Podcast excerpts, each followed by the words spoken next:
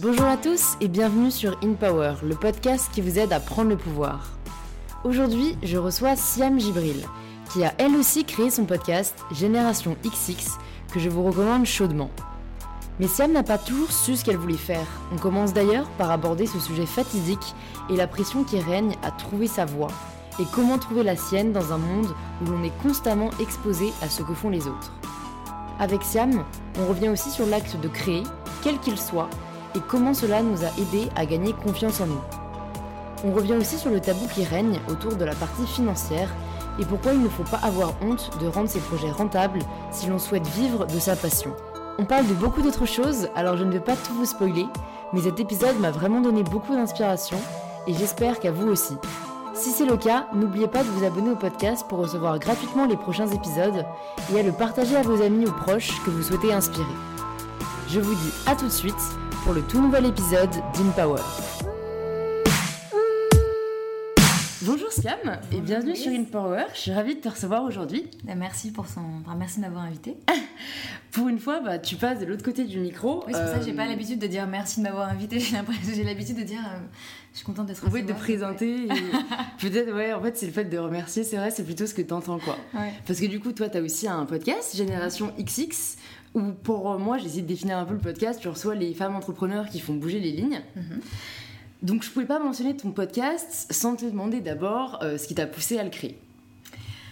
Alors j'ai créé, le- enfin j'ai eu l'idée du podcast en 2016, donc ça fait deux ans.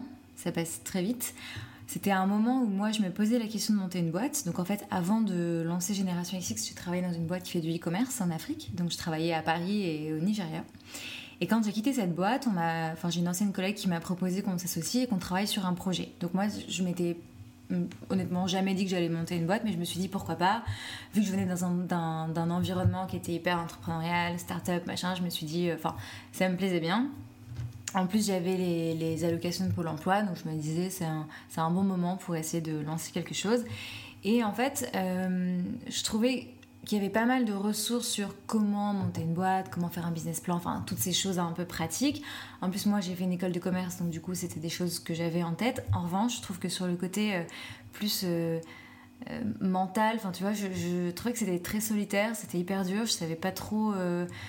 je savais pas trop où j'allais, je savais pas si c'était le bon projet. Je voyais mes potes qui, euh, tu vois, qui, qui avançaient dans leur euh, carrière d'entreprise. Je me disais, bon, moi, qu'est-ce que je fais Euh, Est-ce que c'est vraiment le projet de ma vie Et puis surtout, dans le discours que tu entends dans le milieu entrepreneurial, tu entends toujours, voilà, il faut que ce projet, soit ta passion. Moi, c'était pas forcément mon cas. Donc voilà, je me posais pas mal de questions. Et je trouvais pas forcément de réponse. Et c'est à ce moment-là que j'ai commencé à écouter des podcasts américains. J'ai écouté euh, Girl Boss, j'ai écouté How I Build This, et j'ai trouvé ça hyper intéressant parce que j'entendais des personnes qui racontaient leur parcours de manière authentique, bon, authentique à l'américaine, hein, Ouais. euh, même si c'est authentique, ils savent quand même très bien le, le raconter. Euh, mais voilà, j'entendais des femmes qui disaient, bah, moi, euh, j'ai été virée plusieurs fois dans ma carrière, j'ai trouvé ce que j'avais envie de faire qu'à 40 ans. Enfin, un, un discours qui m'a aidé un peu à me à, décompresser parce que je sais pas, je me mettais vachement la pression sur. euh, Enfin, tu vois, j'avais. Enfin, là, j'ai 26, donc j'avais euh, 24 ans. Et je sais pas, je me mettais la pression alors que 24 ans, c'est hyper jeune. Ça faisait deux ans que. Enfin, un an que j'étais diplômée. euh, et je, je sais pas, j'avais l'impression qu'il fallait vraiment que je monte tout de suite une boîte incroyable qui allait, qui allait lever des millions. Et donc, bon, d'écouter tous ces podcasts, ça m'a beaucoup aidé parce que je me suis rendu compte que, voilà, à un moment donné, il faut se détendre, euh, il faut euh, réfléchir à ce qu'on veut vraiment et pas juste monter une boîte parce que c'est cool et que ça fait bien. Et malheureusement, c'est un peu ce que moi j'avais en tête. Déjà, pour moi, l'entrepreneuriat, ça voulait dire euh, monter une boîte tech. Euh, lever 100 millions et devenir une licorne, tu vois, parce que c'est un peu ce qu'on te mettait dans la tête. Enfin, c'est toujours bizarre de dire ça parce qu'en soi, personne te le met dans la tête. C'est toi qui vas lire des articles qui te disent ça, donc c'est aussi toi qui te mets ça dans la tête, tu vois. Mais en tout cas, c'est l'image que j'avais. Et donc, d'écouter tous ces podcasts, ça m'a appris plein de choses. Donc, ça m'a appris qu'il fallait se détendre, ça m'a appris qu'il fallait se poser les vraies bonnes questions sur ce qu'on voulait faire. Euh, ça m'a appris que l'entrepreneuriat, c'est. Enfin, ça m'a appris, ça m'a rappelé plutôt, parce que bon, je savais très bien que ça n'était pas que euh, l'entrepreneuriat tech, mais comme je te disais, je trouve que c'est ça qu'on mettait beaucoup en avant, que c'était beaucoup plus large que ça, et que finalement c'était un état d'esprit plus que euh, monter une boîte.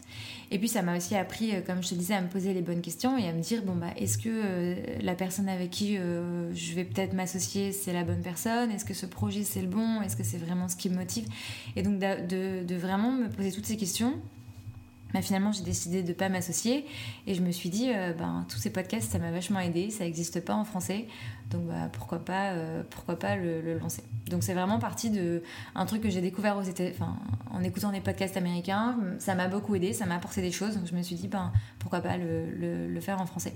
Et en fait, comment j'en suis arrivée à interroger des femmes et au sujet de l'entrepreneuriat et à l'aborder de la façon dont je le fais, c'est qu'en fait, quand je te disais que je trouvais pas forcément les réponses euh, à mes questions, c'est que quand j'allais par exemple à des conférences euh, avec des femmes entrepreneurs, je trouvais que très souvent c'était assez négatif, hein, qu'on leur posait comme première question quelles sont les difficultés que tu as rencontrées, et je trouvais qu'en fait euh, de, tout le temps mettre en avant toutes ces difficultés et, montrer que c'est un chemin de croix, enfin ça donnait pas du tout envie de se lancer. Et enfin, à, l'opposé, tu avais parfois des portraits de femmes euh, dans les magazines où tu avais l'impression que les femmes avaient absolument tout réussi. On les, on les montrait comme des Wonder Woman et c'était hyper dur de, de s'identifier à elles, tu vois. Parce que moi, j'aime pas du tout ce côté Wonder Woman. Enfin, on n'est pas des Wonder Woman, ça met juste la pression de montrer euh, des femmes qui ont tout réussi. Donc je me disais, entre tout réussi et euh, rien ne va, c'est hyper compliqué. Je pense qu'il y a un chemin au milieu où on peut parler juste euh, de manière euh, bah simple et honnête de son parcours, en parlant des hauts, bien sûr, parce que c'est hyper important de parler des succès, mais aussi des bas, des moments où on était dans le down, des moments qui étaient plus difficiles. Donc c'est ce discours en fait que moi j'avais envie de, partager dans le podcast. Euh, et puis ce mot entrepreneur, je voulais le prendre vraiment au sens large de porter un projet. Tu vois, ce qui m'intéresse, c'est vraiment la démarche de quelqu'un qui, voilà, qui a une envie, qui a une idée et qui la lance. Et ça peut être, alors bien sûr, la plupart des femmes que j'ai reçues, c'était des, des, projets entrepreneuriaux qu'elles ont lancés euh, elle-même, mais ça peut aussi être, euh, tu vois, rejoindre une aventure entrepreneuriale, ça peut être au sein d'une entreprise lancer un projet, ça peut être monter euh, un resto, monter une asso, monter un projet artistique, c'est vraiment cette démarche qui m'intéresse et l'entrepreneuriat, comme je te disais, au sens de d'état d'esprit qui m'intéresse plus que vraiment monter une boîte. Et donc juste, je finis parce que je me rends compte que je monopolise la parole. Euh, sur les femmes, c'est une question toute bête d'identification. En fait, je pense que ben, j'arrivais enfin bien sûr il y a plein de parcours d'hommes que je trouve que je trouve hyper intéressants qui m'inspirent. Euh, j'écoute et j'ai lu beaucoup d'interviews d'hommes mais c'est vrai que naturellement je pense que je m'identifie plus à des parcours de femmes. Et donc j'avais envie que dans ce podcast on donne la parole à des femmes entrepreneurs euh, mais qu'on les interroge en tant qu'entrepreneur et pas en tant que, en tant que femme. Je les laisse elles-mêmes décider si elles veulent dire en tant que femme, j'ai eu telle ou telle réussite, difficulté, mais moi je vais, je vais jamais poser la question comme ça. Mon but c'est d'avoir le discours le, mien, le moins biaisé possible et vraiment les laisser s'exprimer et, euh, et de faire en sorte qu'elle soit plus visible parce que la vérité aussi c'est que dans la plupart des médias quand, il s'agit de mettre en avant des entrepreneurs c'est quand même beaucoup plus des hommes euh, que des femmes et euh, dans des secteurs voilà comme la tech etc ce que je te disais euh, au tout début. Donc voilà un peu tout, tout le cheminement qui a fait que j'ai eu envie de lancer Génération XX Ok, bah ouais, t'as as bien fait. Non, mais je comprends totalement le raisonnement et c'est marrant parce que j'ai l'impression que beaucoup de personnes qui écoutent les podcasts aujourd'hui sont passées par la case podcast américain. Bah, sûrement parce qu'il y en a plus, tu vois, tout simplement, qu'ils ont commencé avant. Et c'est vrai que, notamment dans ce que tu disais sur le podcast euh, Girl Boss, enfin, cette idée de euh, les femmes ou les, les hommes disaient beaucoup par les, les par lesquels ils sont passés. Moi, ça, que j'écoute le podcast Girl Boss et, et c'est euh, quelque chose que je retrouve notamment dans ce podcast à chaque fois. Euh, je suis toujours vachement surprise d'à quel point c'est des, des, femmes généralement parce que je trouve bah oui girl boss c'est que des femmes aussi donc tu vois c'est marrant moi euh, même le tien je me suis je me suis pas rendu compte tout de suite que c'était que des femmes mm. tu vois c'est ah, ouais c'était assez naturel comme tu dis comme c'est pas centré autour de la femme tu vois la mm. poudre c'est un autre podcast qui se revendique féministe donc là tu le sais tout de suite bah, toi c'est vrai euh, parce que oui la poudre elle interroge des femmes en tant que femmes et c'est ça qui l'intéresse voilà. Moi, ce qui m'intéresse, c'est leur parcours. Leur projet. Et, je les laisse définir si elles veulent se définir en tant que femme ou pas. Mais, donc, donc, ouais, la, la démarche est, est différente. Et, dans Girlboss, bon, c'est aussi plutôt centré autour de leur parcours entrepreneurial. Mm. Et à chaque fois, je suis assez interpellée. Euh, enfin, tu vois, là, je sais que je crois que celui qui m'a le plus marqué, c'est. J'ai oublié le nom de la femme, je le mettrai dans les notes du podcast, mm-hmm. qui, euh, en gros, euh, est une femme donc noire américaine qui vraiment était pauvre, mais tu vois, dans le fond, vraiment misère. Mm. Elle vivre dans sa voiture à 20 ans. Mm. euh, Et tu vois, je crois que c'est une histoire assez euh, rocambolesque américaine où au final, elle allait en boîte un soir et, euh, et, et il cherchait une danseuse parce que la danseuse leur avait planté au dernier moment. Ils l'ont Mhm. repéré sur la piste, ils lui ont dit de Mhm. monter. Au final, le mec a vachement aimé euh, son attitude et tout. Il l'a demandé à l'embaucher pour quelque chose. Et tu vois, au Ouais. final, c'est une femme maintenant qui a extrêmement réussi, qui, Ouais. je crois, si je me trompe pas, est à la tête d'un fonds d'investissement. C'est Arlan Non ah, écoute, peut-être. Là, vraiment, son nom, j'ai oublié parce que je la connaissais pas du tout, moi, Ouais, avant, tu vois. Ouais, ouais, je pense que c'est elle. Euh, J'ai plus son nom de famille, mais son, euh, son prénom. Euh, Mais ouais, je, son je le mettrai. Son Hein. prénom, c'est Je pense que c'est elle. Ouais. Euh, Et, c'est c'est son, dingue. son fonds d'investissement s'appelle Backstage Capital. Je sais pas si ça Ok, ouais, là, ça me dit déjà plus quelque euh, chose. Mais effectivement, elle, elle a un parcours euh, hyper. Et, c'est souvent euh, propre, c'est vrai, aux, aux- aux Américains. Et je me dis, mais c'est dingue. euh, Est-ce que nous, c'est juste qu'on a des parcours plus classiques? Ou ce que je pense, c'est juste que nous, on parle vraiment pas de nos échecs et de nos difficultés Enfin, tu vois, j'ai l'impression Oui, que même les gens. que Soit il y a le cas de figure où les gens le revendiquent, limite, euh, moi, je, tu vois, Mm, mm. je viens vraiment de, de très bas et, et j'ai tout réussi. Mais j'ai l'impression que dans la plupart des cas, euh, même. Enfin, tu vois, même quand on a réussi, mais qu'on est passé par des échecs, en France, Mm. on va plus vouloir parler des succès Mm. que tous les échecs qu'il a fallu euh, par lesquels on passe pour pouvoir réussir, Mm. alors que ça, ça nous arrive à tous, tu Je vois. pense que je pense que c'est en train de changer. Euh, je vois qu'on en parle de, de plus en plus.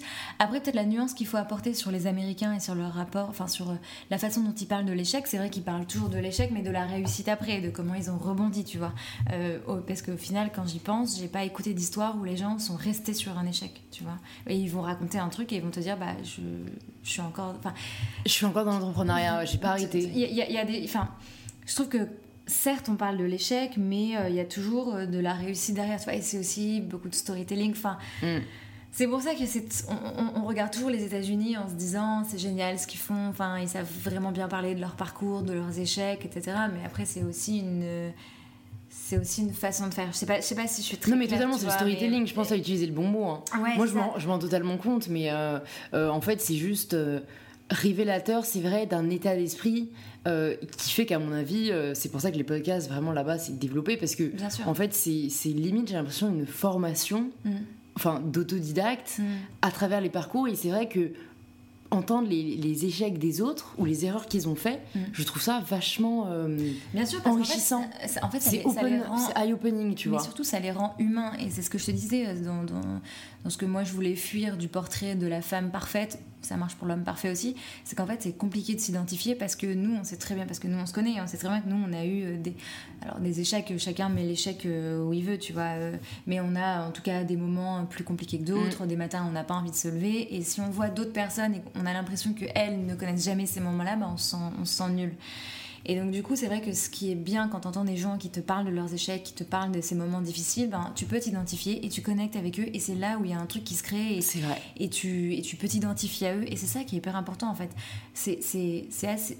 Je trouve que c'est assez fou au final comme l'identification, c'est hyper important, tu vois. Tu as besoin de te reconnaître dans le parcours des gens, tu as besoin de trouver des points communs parce que Sinon, c'est compliqué. Sinon, tu te remets beaucoup en question. Tu te dis, bah moi, qu'est-ce que, enfin moi, qu'est-ce que j'ai raté là-dedans? Pourquoi Ah est-ce que moi, j'y arrive pas, etc. Alors que quand tu vois des gens effectivement qui réussissent à aller là où ils veulent aller et qui te disent, bah je suis passé par tel et tel moment, tu dis, ah bon bah c'est normal en fait. Moi aussi, si mon but c'est d'arriver à ça, bah c'est normal que le chemin il soit pas lissé. Donc du coup, ça te rassure énormément.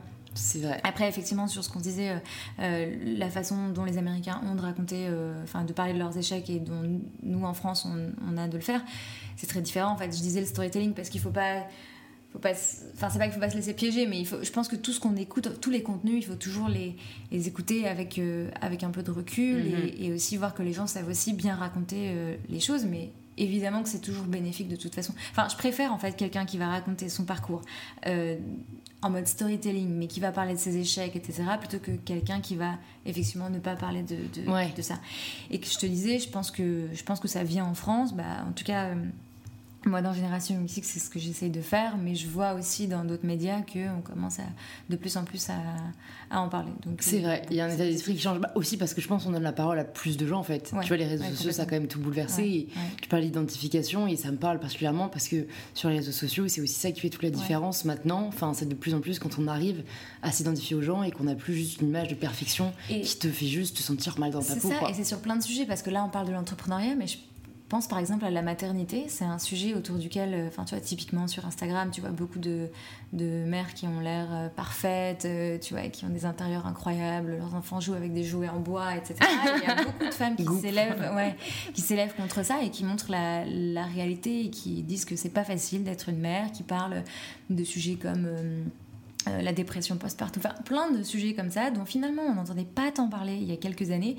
Et aujourd'hui on en parle de plus en plus. Et même hier, je voyais, tu vois, un post euh, Instagram de Serena Williams qui disait que ben, elle faisait au max pour être avec euh, sa fille, mais que parfois elle se sentait hyper coupable euh, et que voilà, à un moment donné, il fallait arrêter de, culpabiliser les gens en donnant une image parfaite de que ce soit de l'entrepreneur, que ce soit de la mère, que ce soit de, de, plein de choses en fait. Et donc je pense qu'effectivement, on en parle de plus en plus. Et ce qui est assez marrant, c'est que je trouve que tu as les deux extrêmes. Tu as à la fois les réseaux sociaux qui te montrent une image parfaite de plein de choses et en même temps sur ces mêmes réseaux sociaux tu as d'autres gens qui en profitent pour justement te montrer que non c'est pas parfait et, euh, et, parler de tous ces sujets donc c'est assez marrant, tu peux trouver des deux, tu vois. Ouais, non mais totalement, parce que en plus c'est vraiment le cœur de mon activité et, et, c'est une question que je me pose encore aujourd'hui moi. Euh, est-ce que, parce que d'un côté, ce mouvement d'identification et de, de reel marche très bien mm. et euh, c'est une très bonne chose. Mm. Et de l'autre, il y a quand même, entre guillemets, le mouvement de la perfection, si on le nomme comme ça, mm. qui persiste et qui paradoxalement plaît. Et j'ai l'impression que c'est un truc un peu pervers dont on a bah, besoin de voir du parfait pour être, pour être, inspiré, tu vois, pour être motivé. Et, bon, moi, c'est particulièrement dans le secteur du corps, tu vois, des, des filles parfaites et, et, du corps parfait ben, tu vois, moi, j'essaie de transmettre un maximum de reels, mais je sais qu'il y a des personnes qui me suivent qui suivent aussi des filles parfaites. Mm. Et tu vois, et, tu vois, même tout le monde, je pense, parfois se surprend à scroller sur des corps parfaits en mode pourquoi je suis pas comme elle? Et d'un côté, t'en retires vraiment une perversion de ça me motive, mais en côté, j'aime pas voir ça. Et complètement. C'est comme tu dis, c'est schizophrénie, vraiment. C'est complètement ça.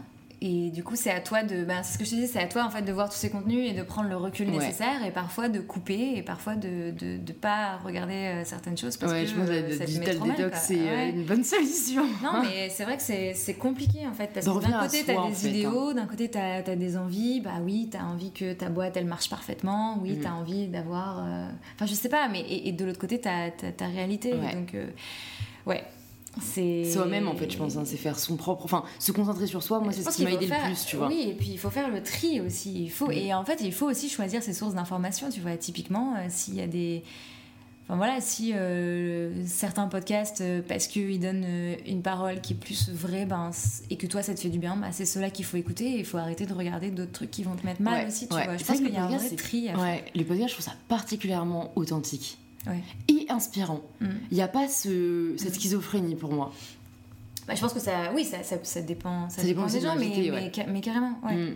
Et tu vois, euh, moi, quand je, quand je reçois mes invités, je me dis toujours, euh, j'espère que quand les gens écoutent, ils, et je sais que c'est le cas parce que c'est les retours que j'ai, ils comprennent que c'est le parcours de cette personne-là et à aucun moment, tu vois, euh, on dit bah la recette du succès c'est ça ou il faut faire comme ça pour réussir. Enfin, tu vois, moi, je déteste les, les, les modèles, les trucs où on te dit euh, pour faire ça, c'est comme ça. Ah, je déteste ça. Et il n'y a pas de formule magique, il n'y a pas de routine parfaite. Enfin, en fait, il faut, il faut, il faut s'inspirer effectivement des parcours mais en aucun cas vouloir les copier. C'est tellement personnel une histoire, c'est tellement. Euh, enfin, il, faut prendre ce qu'il y a à prendre. Euh, quand on s'identifie, ce qu'on disait, c'est quand même hyper important. Tu t'identifies à certaines parties de la vie de cette personne et tu te dis ah bah tiens, elle, elle a rebondi de telle manière ou tiens, elle a pris telle décision. Ah bah moi, je suis aussi dans ce cas. Bah tiens, je vais y réfléchir. Enfin, donc voilà, je pense qu'il faut. Faut faire la part des choses, tu vois. Il faut s'inspirer, c'est hyper important. C'est comme ça que c'est comme ça que, que tu te nourris. Et puis après, il faut faire le tri entre ben, ta vie, la, la, vie de la personne que tu écoutes ou que tu suis sur Instagram, ou etc. Et voir ce qui est bon ou pas pour toi. Mais ça, c'est compliqué, c'est difficile. c'est un travail de tous les jours. Et tu disais euh, être soi, euh, mais être soi, c'est.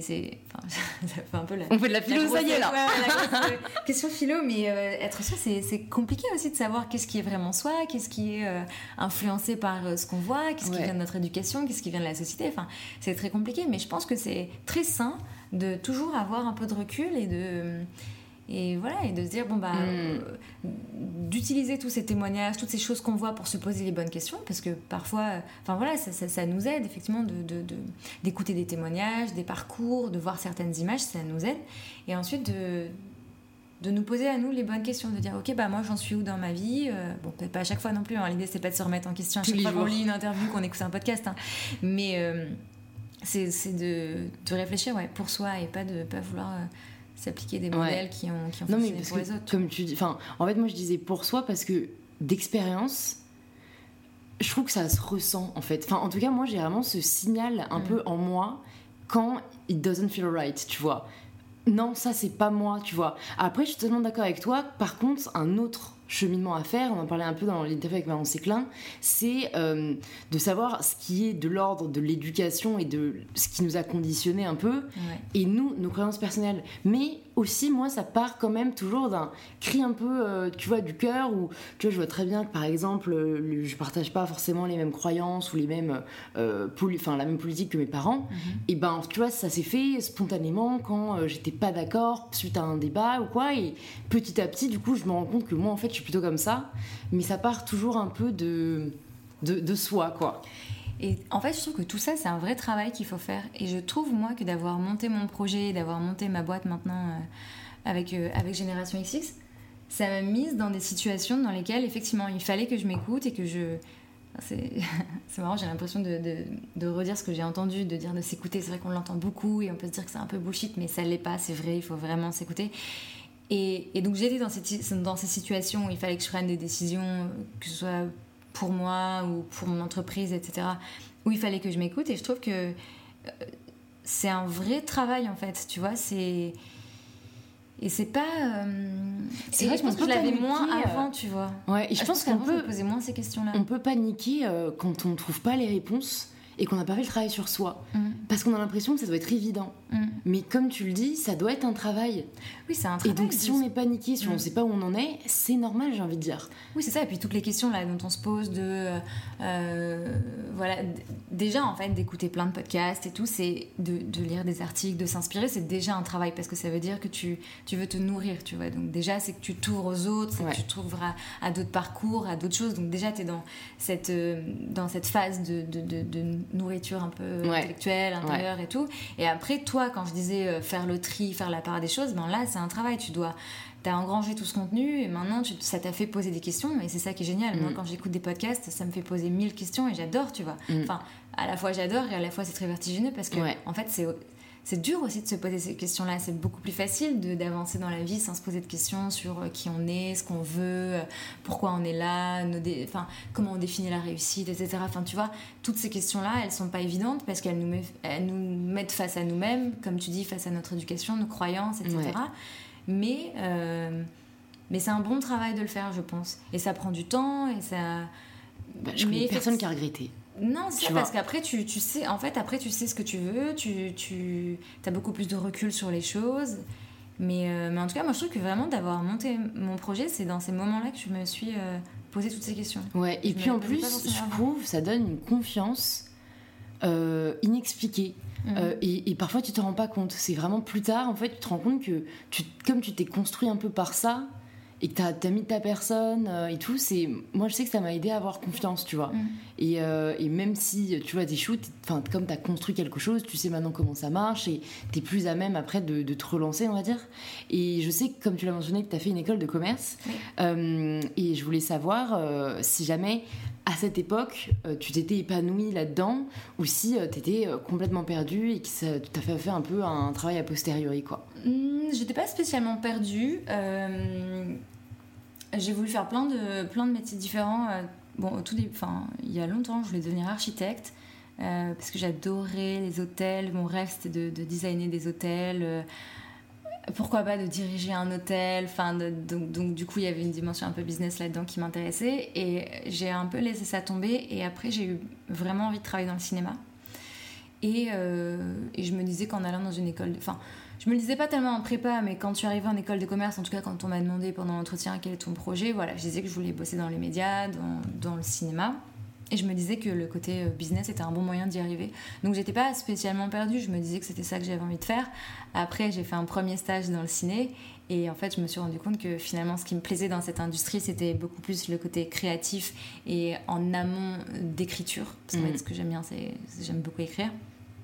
Et, et, puis même l'écriture et la réalisation, c'était plus ça qui m'intéressait que euh, le côté industrie euh, mm. du cinéma. Donc c'est à, ce moment-là que j'ai commencé à plus me poser des questions. C'est quand euh, parce que voilà, quand au début tu as ton idée, bon bah ça, te motive, et puis là bon bah, tu fais ton, ton stage là-dedans et tu dis ah non en fait c'est pas vraiment ça que je veux. Et donc après je me suis dit bon je suis en école de commerce, il faut que je fasse un dernier stage de, de, de fin d'études. J'avais trouvé que le cinéma c'était, enfin en fait le cinéma c'est une industrie qui est très longue. Enfin, tu vois, quand tu, quand tu travailles sur un film, euh, entre le moment où il y a l'idée et le moment où il sort en salle, il se passe trois ans. Enfin, c'est très long. Et donc, je me disais, pourquoi pas travailler dans une industrie qui va un peu plus vite, où je vais pouvoir travailler sur des projets qui vont se concrétiser plus rapidement. Et donc, j'ai commencé à réfléchir à tout cet univers de start-up, et ça me fait rigoler parce qu'aujourd'hui, quand. Euh, enfin, je sais pas, start-up, c'est tellement large, ça veut rien dire en fait. Euh, ouais. Vouloir travailler dans les start-up, c'est juste. C'est comme si tu, tu, disais, je veux travailler dans une PME. Bah, d'accord, mais c'est très large, c'est juste une typologie d'entreprise. Mais bon, en tout cas, ce que j'associais à start-up, c'était effectivement ce côté euh, croissance rapide, très dynamique. Land by doing et tout. Ouais, donc c'est ça qui m'intéressait. Donc j'ai fait mon dernier stage dans, chez Orange, dans l'équipe qui investit dans les start-up. Et donc c'était assez chouette parce que du coup, je voyais plein de plein d'entreprises. enfin, il fallait que je fasse en fait des, des dossiers d'investissement et donc euh, spotter des entreprises dans lesquelles il était euh, pertinent pour Orange d'investir. Et donc du coup, ça, ça m'a donné euh, bah, voilà, une, une, première connaissance de, de l'industrie. Et puis ensuite, en fait, la boîte dans, dans laquelle j'ai fait mon premier CDI, c'était une des boîtes dans laquelle Orange allait investir. Donc en fait, tu vois, finalement, ça c'est... Enfin, le truc s'est un peu déroulé. Il n'y a pas eu des moments où j'étais vraiment genre perdue, je ne sais pas du tout ce que je vais faire, tu vois. J'avais une première envie qui était le cinéma, j'ai testé, ça m'a du coup aidé à savoir ce que je voulais pas. Euh, et ça m'a aidé à, à, faire euh, des choses après, tu vois. Donc j'ai pas eu ce côté. Euh, ce côté ouais, ouais, ça, ça s'est fait au fur et à mesure. Mais j'avais relevé, j'avais relevé dans une des interviews que tu as données euh, donc la, la, personne disait Siam qui a longtemps voulu travailler dans le cinéma pour pouvoir raconter des histoires. Et je voulais te demander en fait ce qui te plaisait dans le fait de raconter des histoires. Euh, alors d'ailleurs, j'espère toujours un jour hein, créer un film ou une série ou quoi, enfin, quelque chose qui me, qui me plaît. Hein. Euh, je, sais, je, sais, pas, c'est compliqué, c'est, enfin, c'est, pas compliqué, c'est compliqué à, à vraiment expliquer, mais juste, en fait, c'est, j'ai envie de le faire parce que quand moi je regarde un film, quand je lis un livre, quand je regarde une série qui me passionne, je trouve que tu as un sentiment tellement incroyable, tu es tellement à fond, tu es tellement. Euh, cette, ça sort chez toi des émotions, ça, ça te donne envie, je sais pas, euh, d'aller plus loin, ça te, enfin je sais pas, ça te transporte et je trouve que c'est tellement un sentiment, euh, même s'il est un peu éphémère, tu vois, quand tu regardes un film, ça va pas te bouleverser peut-être pendant 10 ans, ça va peut-être 10 minutes après, tu vas sécher tes larmes et tu auras passé un bon moment et c'est incroyable, tu vois. Et puis il y a aussi bien sûr des films qui transforment ta vie et ça c'est dingue, j'adorerais écrire un film qui transforme mes vies, tu vois. Et je trouve que donner ce sentiment aux gens, je trouve que c'est dingue. Et parce que quand moi je le ressens, je trouve ça dingue. Donc j'adorerais, tu vois, moi aussi, euh, bah voilà, créer des histoires qui, qui, qui, créent des choses chez les gens, tu vois. Et donc là, je parle d'émotion, mais ça peut être aussi, tu vois, rien qu'à travers le podcast, quand en allant. Euh, en enregistrant des conversations avec des femmes, ça permet à d'autres personnes ben, voilà, de se poser des questions, de réfléchir, de découvrir un projet, de découvrir un livre. De... Ben, en fait, je trouve ça génial, tu vois, parce que ça crée quelque chose chez les autres. Et donc, je pense que c'est ça ce que j'aime dans, le dans raconter l'histoire. C'est pas tant juste raconter l'histoire, c'est l'impact que, ça que ça va avoir, tu vois. C'est qu'est-ce qui va se passer après chez les gens. Enfin, avec le podcast, c'est génial. Il y a des gens qui m'écrivent et qui me disent, euh, tu vois, j'ai reçu un mail il y a trois jours d'une fille qui me dit euh, ben, Bonjour Siam, euh, hier j'ai mangé une pêche, euh, elle était un peu pourrie et j'ai pensé à toi. je me suis dit Ok, ah, où est-ce qu'elle va en venir? Et en fait, elle me dit Et en fait, il y a, quelques années, je sais pas, j'aurais pas mangé ce fruit parce qu'il est un peu périmé et je l'aurais jeté. Sauf qu'en écoutant ton podcast, j'ai découvert l'application Too Good To Go qui est une application qui te permet en fait de récupérer les invendus, enfin de, récupérer à moindre prix les invendus de restaurants et de commerces euh, autour de toi. Et euh, la fondatrice, donc, qui est Lucie Bache, dans le podcast, elle parle beaucoup du gaspillage alimentaire et, et elle me dit en fait j'étais pas tellement au fait de tout ça et d'avoir écouté ça, ben, ça m'a vraiment fait réfléchir à ma consommation et donc aujourd'hui des petits gestes aussi anodins que ça, que manger une pêche qui est un peu pourrie, ben, en fait, euh, je sais que j'ai un petit impact sur l'environnement et ça, c'est grâce à toi, c'est parce que j'ai découvert dans le podcast. Et je me dis, c'est génial, tu vois. Et c'est ça qui me plaît, en fait. C'est, tu racontes une histoire, enfin, où tu fais raconter à une personne une histoire et ça, ça, ça va avoir un petit impact ou un gros impact Et ça, je trouve ça génial, tu vois. Mm. Et donc, que ce soit un impact au niveau d'un comportement, au niveau de juste, euh, voilà, une, des questions que tu vas te poser ou des émotions que tu vas ressentir, bah, je trouve ça très fort et c'est ça qui me plaît euh, là-dedans. C'est très beau. la réponse 1 comme la réponse 2, je valide. Mais c'est vrai que bah, j'adore aussi, moi, créer. Euh, Je trouve que c'est enfin, quelque chose qui te permet vraiment. euh, qui te motive, tu vois, c'est une source de, de nourriture aussi Ouais, euh, sûr. un- un- un- indéfinissable et, et Mm. qui n'a pas de fin. Mm. Euh, mais d'un autre côté, c'est vrai que je trouve que le milieu créatif, parfois, on va avoir tendance parfois à choisir un projet plus pour le kiff euh, que forcément parce qu'il est rémunérateur.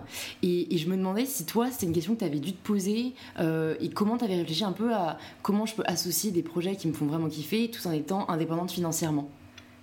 Tu veux dire dans le podcast, par exemple, comment euh, Voilà. je me suis Bah, dit, dans le euh, podcast je peux et- vivre du podcast Voilà, et possiblement si tu as d'autres projets autour de la création, tu vois, euh, c'est quand même généralement, enfin tu vois, moi j'ai tendance à un peu euh, mettre sur deux plans différents la, la créativité et le business, Mm. et c'est parfois difficile d'allier les deux en fait. Mm. Bah oui, je suis entièrement d'accord. C'est très, c'est très compliqué, mais en même temps, c'est vrai que c'est une question que je me pose souvent. Et ce que j'allais dire, c'est que en même temps, si tu peux faire en sorte que euh, ta créativité te rémunère, c'est quand même sympa.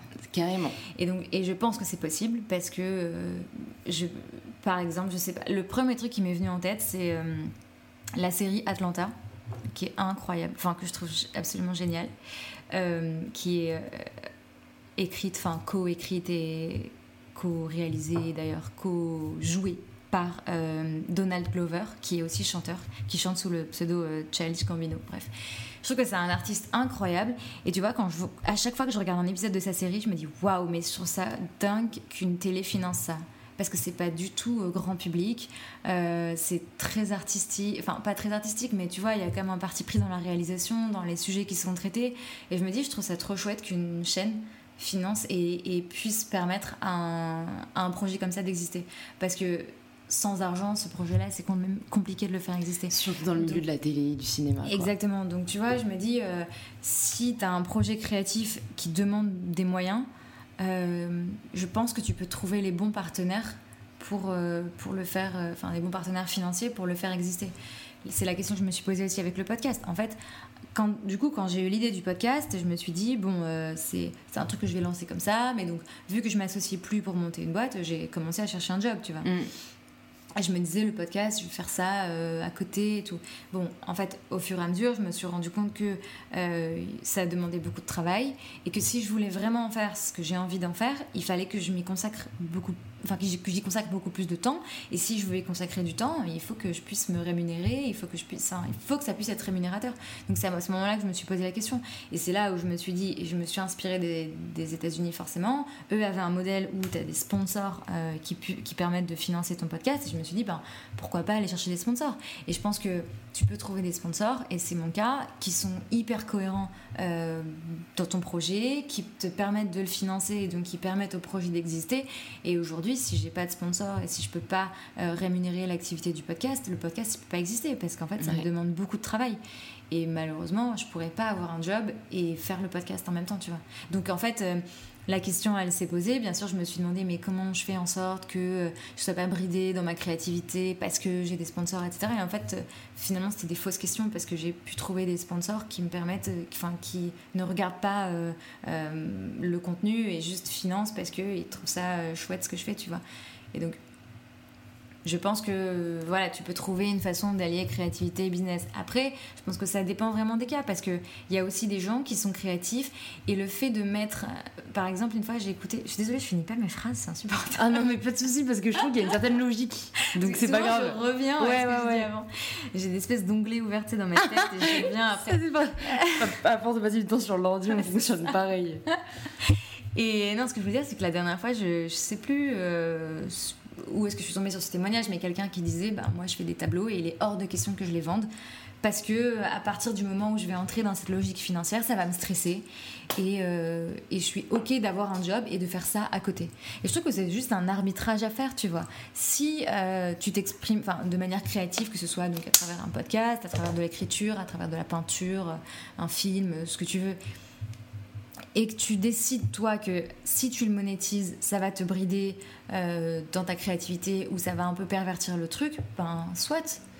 Mais si, euh, à contrario, c'est quelque chose que tu as envie de faire euh, ben, à, temps plein et que tu as envie d'en vivre et que tu as envie aussi de, de donner de l'ambition au projet, parce que c'est ça en fait, à un moment donné, euh, avec tes propres finances, ça dépend de ton, ton, ton milieu, enfin du milieu d'où tu viens, mais si t'as pas forcément à la base des ressources infinies, ben, si tu veux pouvoir vivre de ton projet, il faut que tu, tu y mettes une, une dimension business, tu vois. Et tout à l'heure, on parlait du de la différence de, entre les États-Unis et la France. Et peut-être qu'aux États-Unis, peut-être, en tout cas, c'est l'image qu'on en a, mais il y a moins ce tabou autour du business et autour de faire du business avec, euh, enfin, avec la créativité, tu vois. Ouais. Et bon, donc voilà, je pense que c'est c'est des vraies questions qui se posent. Euh, moi, j'ai pas de tabou là-dessus, tu vois. Je, suis très contente que, le podcast euh, me permette, enfin, devienne une entreprise. Je suis en train de développer d'autres projets de médias, mais aussi des trucs un peu plus euh,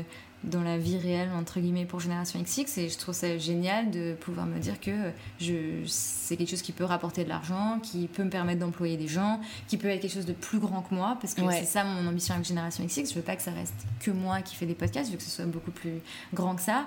Et à un moment donné, euh, si, si tu peux en retirer euh, un bénéfice et que tu peux du coup avoir de l'argent pour donner vie à ton ambition, je trouve ça chouette, tu vois. Totalement. Donc, euh, donc je sais qu'il y a des tabous autour de ça, du, business et de la culture, mais euh, voilà, je trouve que c'est à chacun.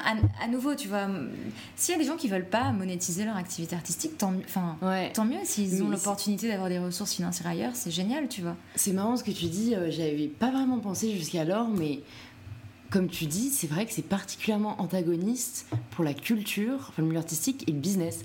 Parce que tu vois, pour en revenir au fait que la vision qu'on a de l'entrepreneuriat en France, elle est très tech, elle est très aussi, moi je limite ça, je trouvais, maintenant je suis allergique à ça parce que c'est aussi un peu là-dedans qu'on a voulu me pousser. Et en fait, euh, bah, c'est vraiment un secteur où très différent de la créativité. Et, là, c'est limite euh, complémentaire, tech et business, tu vois. Ça va de pair et, et, tout le monde est très heureux et on n'a pas eu tout mal à en parler. C'est dommage, ouais. Euh.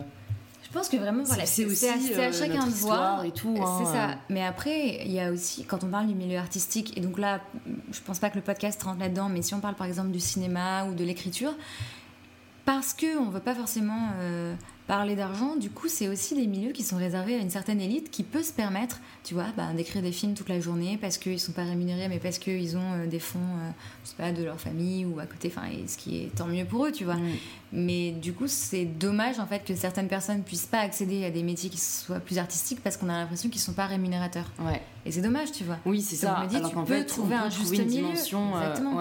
Tu peux, tu peux faire en sorte mais je, mais je sais que c'est compliqué, hein, mais je, je, trouve ça dommage, effectivement, qu'il y ait ce tabou entre euh, culture, business, art, business. Enfin, à un moment donné, euh, se rémunérer, rémunérer d'autres personnes pour euh, travailler avec toi et pour produire un contenu qui est en plus gratuit, tu vois, dans le cas du podcast, par exemple, ben voilà, c'est normal que derrière, il y ait une rémunération. Donc, je sais pas, mais je pense que ça, ça vaut le coup de, de, de peut-être d'en parler avec d'autres personnes et de voir si est-ce que c'est des idées reçues aussi qu'on a sur les gens, sur leur perception? C'est vrai, il y a des barrières qu'on se met. Ouais, où ça se hein. trouve en fait les gens sont ok de. Hmm. Je sais pas, je, je sais pas, mais je comprends totalement tes questions. Et où est-ce que tu puisses ton inspiration? Dans beaucoup de choses. Euh, bah, bien sûr, il y a toutes les personnes que je rencontre à travers le podcast et dans ma vie en général. Et sinon, bah, comme je te disais, moi j'aime beaucoup donc j'aime beaucoup l'image, donc j'aime beaucoup euh, donc les séries, les films, j'aime beaucoup les clips aussi, euh, j'aime beaucoup la musique et tout ça ça me et tout ça ça m'inspire. Par exemple, euh, comme je te disais, j'aime bien écrire. Ben, parfois d'écouter une musique, ça va me ça va me plonger dans un univers et ça va me donner des idées d'écriture. Tu vois, j'ai plein de de projets avortés, d'écriture de, romans, de trucs, mais mhm. juste parce que sur le moment j'avais une inspiration liée à à quelque chose que j'ai vu dans la journée ou entendu et ça me donne envie de, Et ce que je trouve très difficile justement dans l'art, c'est que ou dans l'écriture par exemple pour parler là de mon cas, c'est que on associe toujours ça à de l'inspiration, à quelque chose de très, euh, tu vois, euh, t'as l'inspiration, de le génie, etc. Mais en fait c'est tellement faux. Enfin certes ça peut partir d'une inspiration, mais après, c'est tellement de travail pour transformer une inspiration en quelque chose de concret, tu vois. Tu peux avoir mille idées de films, mais écrire un scénario, ça n'a rien à voir avec avoir une idée de film, tu vois. Je d'ailleurs, avoir... mais c'est pareil pour, pour l'entrepreneuriat en mode monter une boîte. Tu... Des, des, idées, tout le monde en a, mais en revanche, les mettre en application et construire le truc, c'est c'est complètement autre chose, tu vois. Totalement. Et donc, euh, mais donc juste sur l'inspiration, ouais, je dirais tout ce qui est euh, visuel. J'aime, tu vois, je suis hyper attentive aux couleurs, par exemple. Donc, je sais pas, par exemple, je vais me balader dans la rue et je vais voir, euh, je sais pas, deux couleurs qui vont bien ensemble et je sais pas, ça me procure une, une émotion, une sensation, ça me transporte, ça me, ça me rappelle des souvenirs, tu vois. Je, je crois que j'ai une très bonne mémoire et un peu bizarre de dire ça. Euh. Plein de souvenirs. J'ai plein de souvenirs. Parce que j'ai une amie une fois qui m'avait dit Moi j'ai oublié mon enfance, elle a zéro souvenir de son enfance. Moi j'ai beaucoup de souvenirs. Et je pense que hum, visuellement, ou dans des musiques, ou dans des films, il y a beaucoup de choses qui me rappellent euh, des souvenirs plaisants. Euh, et ça, ça, ça m'inspire. Mais sinon, de manière beaucoup plus concrète, je pense que ouais, le premier truc qui me vient à l'esprit, c'est quand même les séries, les, les livres et la, la, musique, les clips, enfin, mm. des trucs très concret quoi. Et c'est marrant parce que ce que tu as dit sur euh, le fait que ça beaucoup de choses donnent des idées et tout, c'est justement euh, quelque chose que que j'allais te poser après, c'est est-ce que tu arrives à faire la différence entre l'inspiration et l'influence. Parce que c'est un écueil, un piège dans lequel on peut tellement facilement tomber, euh, euh, tu vois, que ce soit à la suite de la lecture d'un roman, même à la suite d'un talk, mm. de se dire là, ça y est, tu vois, je sais ce que je veux faire, ou oh, mm. mon Dieu, l'idée du siècle, et tu vois, d'être super pris par la passion du moment, parce que je suis totalement d'accord que pour moi, tout ce qui est créatif, ça crée vraiment quelque chose de très fort tu vois, est-ce que tu réussis maintenant à faire la différence entre l'influence que ça a eu sur toi et, ça peut être éphémère avec euh, euh, c'est une vraie idée euh, concrète qui te prend un peu au trip, tu vois? Bah, on revient en fait à, ce qu'on disait tout à l'heure sur le fait de prendre du recul, c'est-à-dire d'être inspiré par quelque chose et ensuite de prendre du recul. Parce qu'en soi, être inspiré, ça peut vouloir dire que le truc qui t'a inspiré va avoir une influence sur ce que tu vas faire, mais ça peut aussi t'avoir inspiré juste au, au sens d'une émotion, tu vois. Par exemple, moi, quand je vais écouter un podcast avec quelqu'un que je vais trouver inspirant, en fait, ça va pas m'inspirer sur son parcours, ça va juste me donner de l'énergie et je vais me dire, waouh, mais cette personne, elle est allée au fond de ses idées, c'est génial, et ça va juste me donner de l'énergie pour moi aller au bout de mes propres projets, tu vois. Mhm. Et d'ailleurs, c'est ce que, c'est ce que j'ai mis dans, enfin, ce que je dis dans l'introduction du podcast de Génération XX, c'est, j'espère que ça, ça vous donne envie d'aller au bout de vos projets, de vos idées. L'idée, c'est pas du tout de se dire, je veux faire comme elle. Enfin, ça peut, tu vois, ça, mhm. si, si, le podcast. Euh, révèle des vocations, c'est génial aussi, tu vois. Mais l'idée, c'est aussi de, de prendre ce qu'on a à prendre pour soi. Et donc, je pense que oui, j'arrive à faire la différence entre l'influence et l'inspiration. Parce que l'inspiration, je la capte aussi en, en termes vraiment d'énergie, de, de sensations. Euh, euh, tu vois, je te parlais, je parle beaucoup de séries et je reprends ce truc, euh, ce, cette série Atlanta. À chaque quand je la regarde, tu vois, je trouve ça brillant, je trouve ça bien écrit, je trouve ça bien réalisé, je trouve ça bien joué bah ça me donne envie de me, de me, dépasser et de bien écrire et de bien faire mes projets, tu vois. Je vais pas me dire, tiens, je vais faire la même série que lui, ou je vais mhm. faire comme lui, ou, ou, je vais filmer comme lui, tu vois, c'est pas, c'est pas ça que je retiens en fait. Ça me, ça me pousse moi en fait. C'est de la motivation en fait, j'ai l'impression. Ouais, c'est complètement de la mhm. motivation, et c'est ça qui, c'est en ça que j'ai de l'inspiration plus que de la copie ou de l'influence. Après, bien sûr, il y a aussi d'autres choses qui m'influencent ça, c'est plus quand je vais chercher de l'inspiration plus business, où je vais lire par exemple des articles sur, euh, je sais pas, sur des business models, sur des entreprises qui marchent bien. Et là, ça va plus, euh, je vais plus me dire, ah bah tiens, ce business model, ça marche bien, je vais essayer de l'appliquer. Là, c'est de l'inspiration, mais c'est plus aller chercher des conseils, c'est autre chose, tu vois. C'est là, j'y vais pour euh, chercher des idées pour les appliquer à moi-même, des outils. Et là, je sais que c'est pour les appliquer pour moi. Ce qui est différent, je trouve, de tout le côté inspiration où ça va plus me pousser moi dans mes propres projets. Mais je pense que ça, c'est à nouveau ce qu'on se disait, c'est parce que c'est un travail, c'est parce que, euh, par exemple, un des, un des premiers projets que j'avais, en fait, avant de lancer Génération XX, euh, donc comme je te disais, on m'avait proposé de m'associer à un projet, mais j'avais aussi eu une autre idée. J'étais partie en vacances et je suis rentrée et je voulais absolument lancer une marque de maillot de bain. Mais alors, je ne sais pas pourquoi, c'était le truc du moment. J'étais partie au Brésil, donc j'avais vu plein de maillots de bain incroyables et je m'étais dit, je vais faire ça, c'est génial. Et en fait, euh, j'ai commencé un peu à travailler là-dessus et finalement, c'était ça m'a prise comme ça et je, trouve, et je trouve toujours que c'est une trop bonne idée. Et d'ailleurs, dans mon dernier épisode, j'ai interviewé Alexandra de, de Anja parce que je voulais savoir, mais comment toi t'as fait pour lancer une marque de maillot Parce que moi, j'ai pas su le faire. Et et aujourd'hui, je suis capable de faire la, distinction entre des projets que je trouve géniaux, et je trouve géniaux que les autres les lancent, et les projets que moi j'ai envie de lancer, tu vois. Et donc, bien sûr, quand j'écoute euh, Alexandra parler de son projet, ça m'inspire. Euh, je me dis, oh, mais j'avoue, c'est trop bien, c'est maillot de bain et tout. Mais maintenant, j'arrive à faire la distinction. Je me dis, c'est génial pour elle, mais c'est pas ce que moi je fais, c'est tout, tu vois. C'est super, exactement ce que tu veux dire. Mais, mais, mais à nouveau, c'est un, un travail, parce que sinon et, c'est le piège de l'inspiration, c'est que tu peux voir tous ces gens qui font des choses et après si tu te dis ouais mais moi je fais rien, ah mais moi euh, j'ai pas, enfin et tu tombes dans un truc qui est négatif. Je trouve qu'au contraire, il faut juste se nourrir des autres et se, dire bah c'est génial, ils ont trouvé la force de faire ce qu'ils ont envie, bah moi aussi, tiens, je vais, je vais me motiver, je vais faire ça, ou tiens, moi aussi j'avais cette idée un jour, bah tiens, je vais la lancer. Tu vois, je pense qu'il faut, faut prendre l'inspiration en termes d'énergie et après, bien sûr, si, si tu as de l'inspiration plus concrète parce que dans ton projet euh, d'écouter telle personne ça va vraiment t'aider de manière concrète. Bien sûr, là, il faut aussi prendre l'inspiration et c'est peut-être plus effectivement de l'influence, mais voilà, je pense que c'est comme ça que je fais la, distinction en tout cas. C'est vrai en plus parce que je pense que le problème, euh, voilà, quand on a l'impression que tout le monde fait les trucs super et que non, on sait pas et tout, c'est qu'en fait, on s'est pas posé une question super simple et c'est un peu là où j'ai eu le déclic de qu'est-ce que j'aime faire au quotidien. Mm. Et c'est là aussi, moi, je me suis rendu compte que même si j'admirais beaucoup d'entrepreneurs, enfin, tu vois, Elon Musk, mm. c'est un génie, mais j'ai mm. pas envie de créer de fusée, tu vois. ça. Et en fait, qu'est-ce que j'aime faire au quotidien? J'aime écrire, pareil, beaucoup, euh, imaginer énormément, créer, enfin, avoir des idées, tu vois.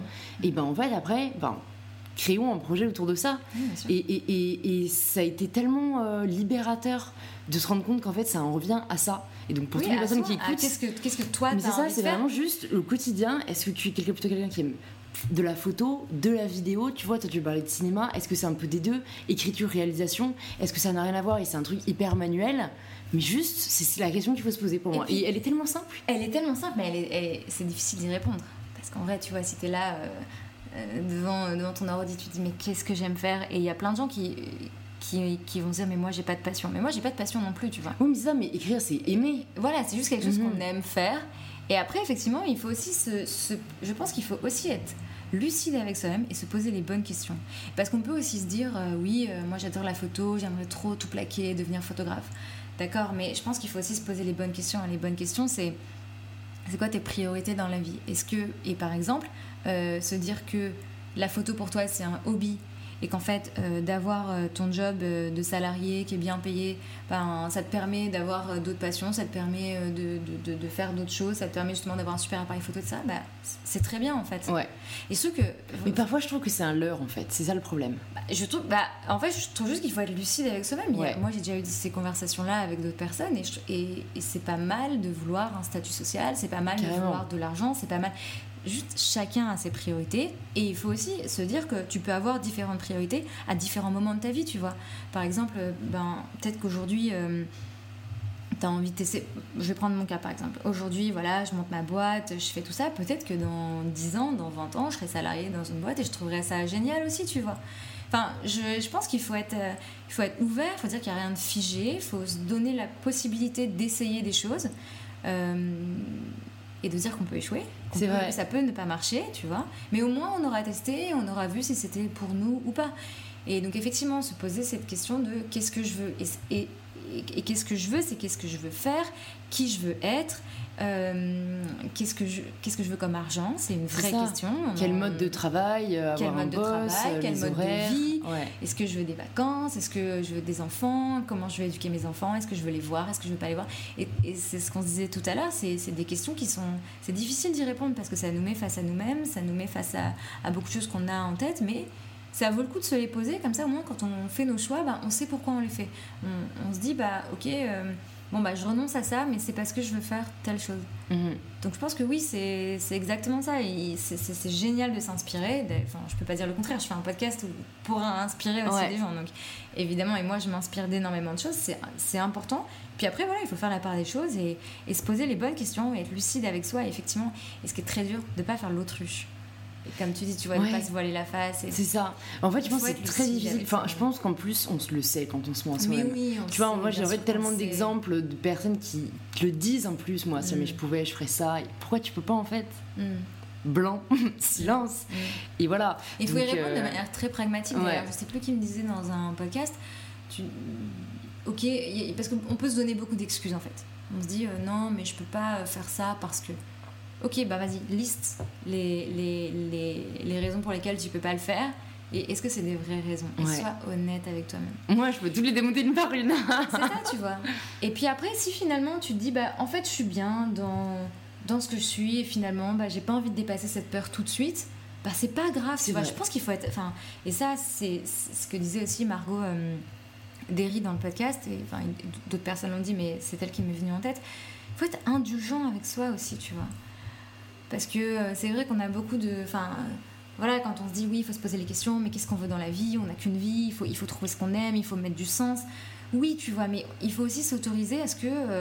Euh, à prendre du temps pour répondre à ces questions. On peut pas être dans l'immédiateté et tout de suite, hop, trouver euh, une réponse à la question qu'est-ce que tu veux faire dans la vie? Mm. C'est compliqué. D'ailleurs, c'est une question qu'on nous pose quand on est tout petit. On nous demande tout le temps qu'est-ce que tu veux faire, qu'est-ce que tu veux faire? C'est une tellement grosse question, je trouve. Et oui, il y a 18 ans, tu dois trouver ce que tu dois faire. Mais même à 5, tu vois. D'un côté, c'est paralysant, tu sais, où tu sais, il y a les dessins de qu'est-ce que je veux faire dans la vie? Et tout le monde, c'est un pompier, et quelqu'un qui va aller sur la lune et tout. Mais bon, d'un côté, c'est super, mais d'un côté, je trouve que c'est une question tellement, euh, tu vois, euh, responsabilisante. C'est ça, exactement. Et donc, peut-être qu'effectivement, la question qu'il faut se poser, c'est ce que tu disais, c'est qu'est-ce que j'aime faire? Et on aime tous faire quelque chose, tu vois, sans que ce soit forcément une passion, mais il y a des choses qu'on aime bien faire.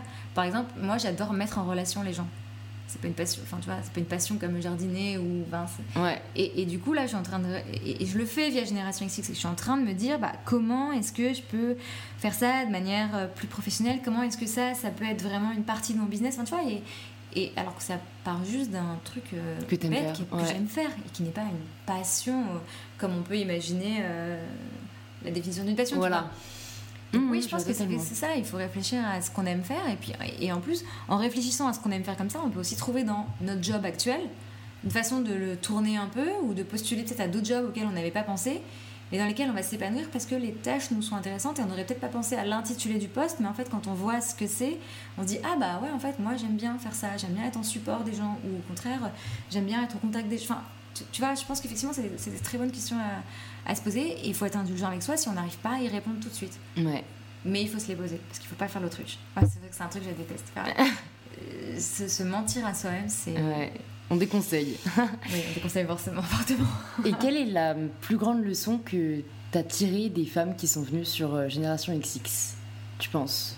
Soit d'un moment particulier, euh, tu te rappelles d'un épisode, soit un peu une maxime, tu vois, une morale générale que tu en, en as ressortie je pense qu'une fois qu'on a fait tout ce travail de savoir ce qu'on aime, ce qu'on a envie de faire, euh, ce qu'on a envie d'accomplir à un moment donné de sa vie, une fois qu'on sait ça, le travail et la détermination euh, te mènent à tout. Ah, je, je, pense vraiment que, tu vois, quand là je te dis par exemple que j'ai envie d'écrire un film, euh, je me dis que si je mets tout en œuvre pour le faire, je, vais y arriver. Je mhm. ne vois pas pourquoi j'y arriverai pas. Parce que tout ce qu'il faut, c'est du travail et de la détermination. Si la détermination, je l'ai, le travail, je vais le faire.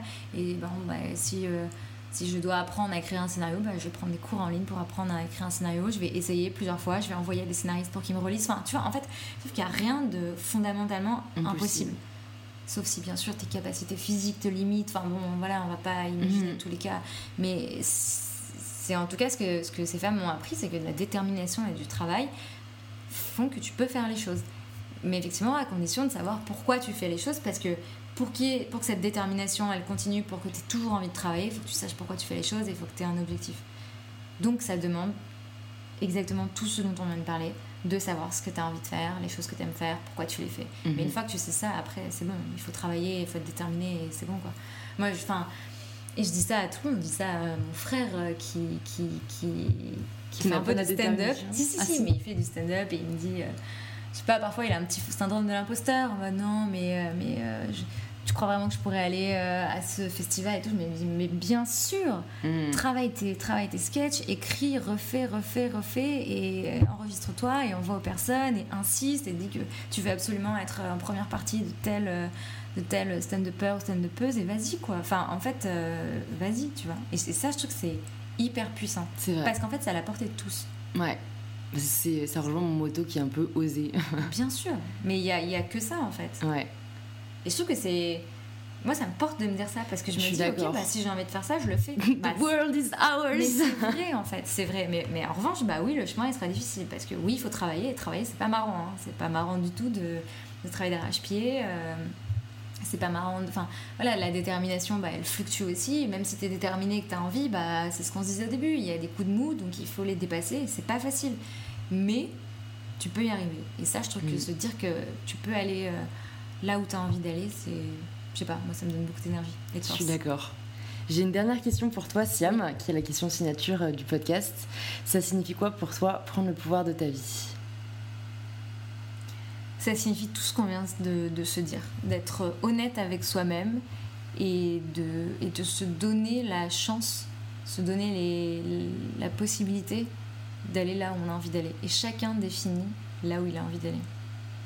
Donc je pense que voilà, c'est c'est à la fois se laisser une chance et aussi prendre sa chance. Il, y a, il, y a, un peu de tu passivité vois, un côté passif, Exactement, il y a un côté passif parce qu'il faut, il faut baisser les gardes euh, et se dire ok, allez, j'essaye.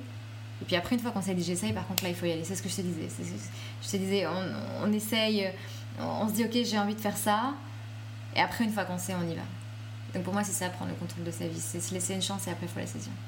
Voilà. Bah, merci beaucoup à toi, Siam, bah, pour euh, ce podcast super inspirant, je trouve vraiment. Donc, euh, bah, pour toutes les personnes qui souhaitent en savoir plus sur toi et qui veulent encore plus d'inspiration, on les redirige évidemment vers ton podcast Génération XX. Ça. Tu veux les renvoyer où euh, sinon en complément? Écoute, sur générationxx.fr, il y a toutes les infos. Sur Instagram, at générationxx. Je pense qu'aujourd'hui, on tape Génération XX, ouais, on devrait on trouve et au cas où, je les mettrai dans le note du podcast pour être sûr. Merci beaucoup. Merci beaucoup à toi, Siam. À très vite. Merci à tous de s'être joints à nous pour cette conversation avec Siam. Si elle vous a plu, c'est maintenant que vous pouvez soutenir le podcast en laissant un petit avis et un petit 5 étoiles sur l'application que vous êtes en train d'utiliser. Ça me touche toujours beaucoup. Un grand merci à vous et je vous dis à la semaine prochaine pour le nouvel épisode d'InPower.